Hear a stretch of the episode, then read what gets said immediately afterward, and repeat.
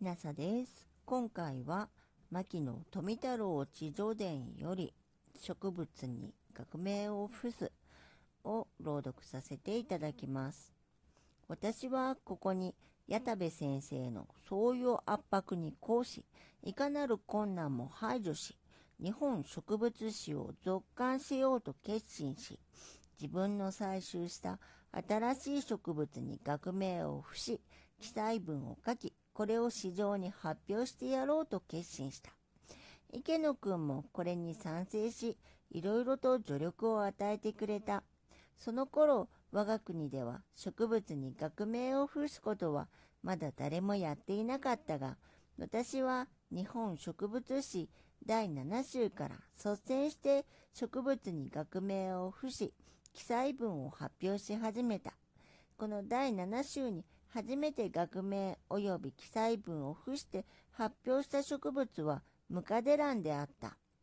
第7週は明治24年4月に出たが、続いてどしどし刊行され、同年10月には第11週に達した。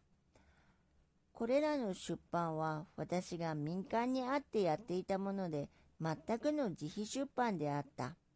第12週の準備をしている時、郷里から財産整理のため一応帰国してくれと商用してきたので、私は明治24年晩秋に高知へ帰った。